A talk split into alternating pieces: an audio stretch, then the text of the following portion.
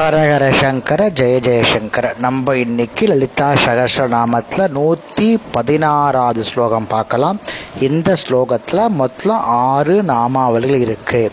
பராசக்தி பரானிஷ்டா பிரஜான கனரூபிணி மாத்வி பானலசா மத்தா மாத்ரு காவர்ண ரூபிணி அப்படின்னு ஸ்லோகம்.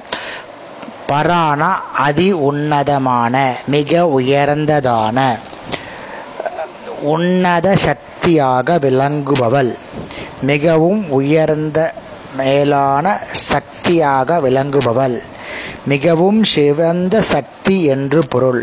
சக்தியின் சேர்க்கையால் தான் சிவனுக்கு உத்கர்ஷம் ஏற்படுகிறது.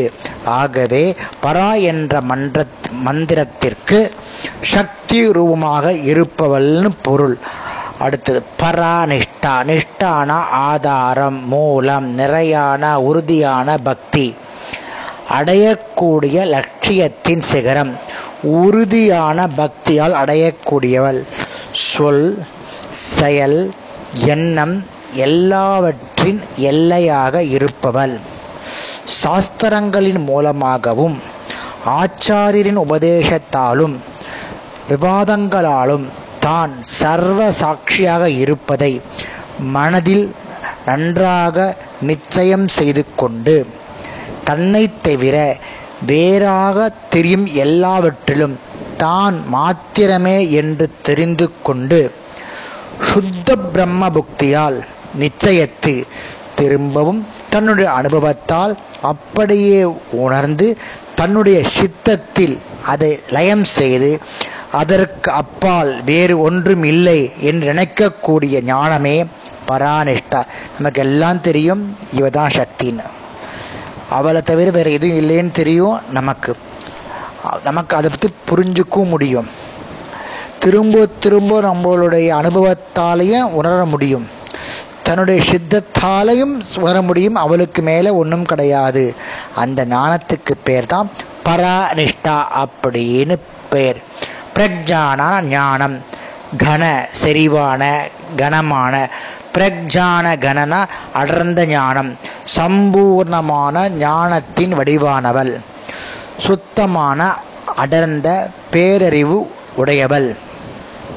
உயர்ந்த மனோவிருத்திகளிடமிருந்து வேறுபடாத நித்தியமான ஞானத்தை கொண்டுள்ளவள். என்ன சொல்கிறேன்னா உப்புக்கள் இருக்குல்ல உப்புக்கள். அதனுடைய எல்லா பாகத்திலும் ருசி ஒரே மாதிரி தான் இருக்கும்.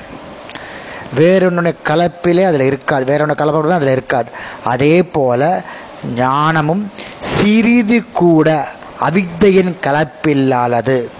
அதனால் அம்பாள் பிரஜான கனரூபிணி அப்படின்னு அழைக்கப்படுகிறாள். மத்தா ஆனந்தத்தில் மிதத்தல். மத்தா பெருமகிழ்ச்சி கழிப்பில் ஆழ்ந்திருத்தல். தேன் அருந்தியதனால அம்பாளுக்கு சோம்பேறித்தனமா இருக்கலாம் திராட்சையும் தேனும் சேர்ந்து அமைந்த அந்த ரசத்தில் பேர் மாத்வியின் பேர். அதை அருந்தியதுனால ஏற்பட்ட மயக்கம் சோம்பேறித்தனத்துடன் கூடியிருக்கிறாள். இங்கே மதுன்றது பேர் ஆனந்தத்தை குறிக்கிறது. அது பிரம்மத்தின் லட்சணமானதால் அம்பாள் திளைத்திருக்கிறாள்னு கருத்து. மத்த ஆனந்தத்தில் மிதக்கிறாள் மயங்கி இருப்பவள். ஏற்கனவே குடித்த அந்த மாதவியுடைய அந்த அருந்தியதனால மதம் பிடித்த நிலையில் சோம்பேறித்தனத்துடன் மயங்கி இருக்கிறாள் அப்படின்னு அர்த்தம். மாத்துருகா அம்பிகை பெண் கடவுள். வர்ண நிறம் இயல்பு மாத்ருகா அக்ஷரங்களின் வடிம வடிவமாக உள்ளவள். அதாவது ஐம்பத்தி ஓர் எழுத்துக்களின் ரூபமாக விளங்குபவள். சொல்லுக்கு நிறம் தருவதால் இவைகளை வர்ணங்கள் என்றும் கூறுவார்கள். ஒரு சொல்லுக்கு இந்த ஐம்பது எழுத்துக்களுக்கும் ஐம்பது விதமான நிறங்கள் இருப்பதாக சொல்லப்படுகிறது. யோகினி நாசத்தில் ஒவ்வொரு சக்கரத்திலையும் உள்ள அக்ஷரங்களுக்கு ஒவ்வொரு நிறம் உண்டு. புகை சுந்தூர முல்லைப்பூ வெண்ணிறம் சிகப்பு வர்ணம் தங்க கொண்- மின்னல். இந்த மாதிரி எழுத்துக்கள் வைத்து வர்ணங்கள் அமைக்கப்படுகிறது. ஒவ்வொரு எழுத்திற்கும் ஒவ்வொரு நிறம் இருக்கிறது. இவ்வாறு எழுத்துக்களை தனித்து காட்டும் சக்தியாக அம்பாள் இருக்கிறதுனால அம்பாள் நம்ம மாத்ருகா வர்ணரூபிணி அப்படின்னு அழைக்கிறோம். மே அதாவது வர்ணங்கள்ன்றது ரொம்ப விசேஷமான ஒன்று. மூன்று விதமான ச- சக்கரம் சொல்கிறேன் பாருங்க.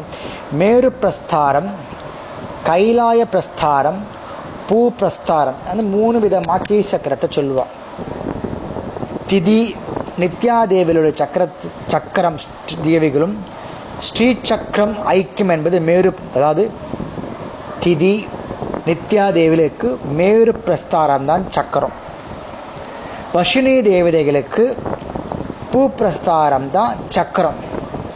கைலாச பிரஸ்தாரம்ன்றது ஸ்ரீ சக்கரத்தையும் மாத்திரிகைகளையும் ஐக்கியமாக எழுதிக்கிறது இவ்வாறு அம்பாள் ஸ்ரீசக்கர ரூபமாக இருப்பதால் அம்பாளுக்கு மாத்ருகா வர்ண ரூபினின்னு பேர். நாளைக்கு அடுத்த நம்மால் வரக்கூடிய ஸ்லோகத்தை பார்க்கலாம். ஹரஹர சங்கர ஜெய ஜெயசங்கர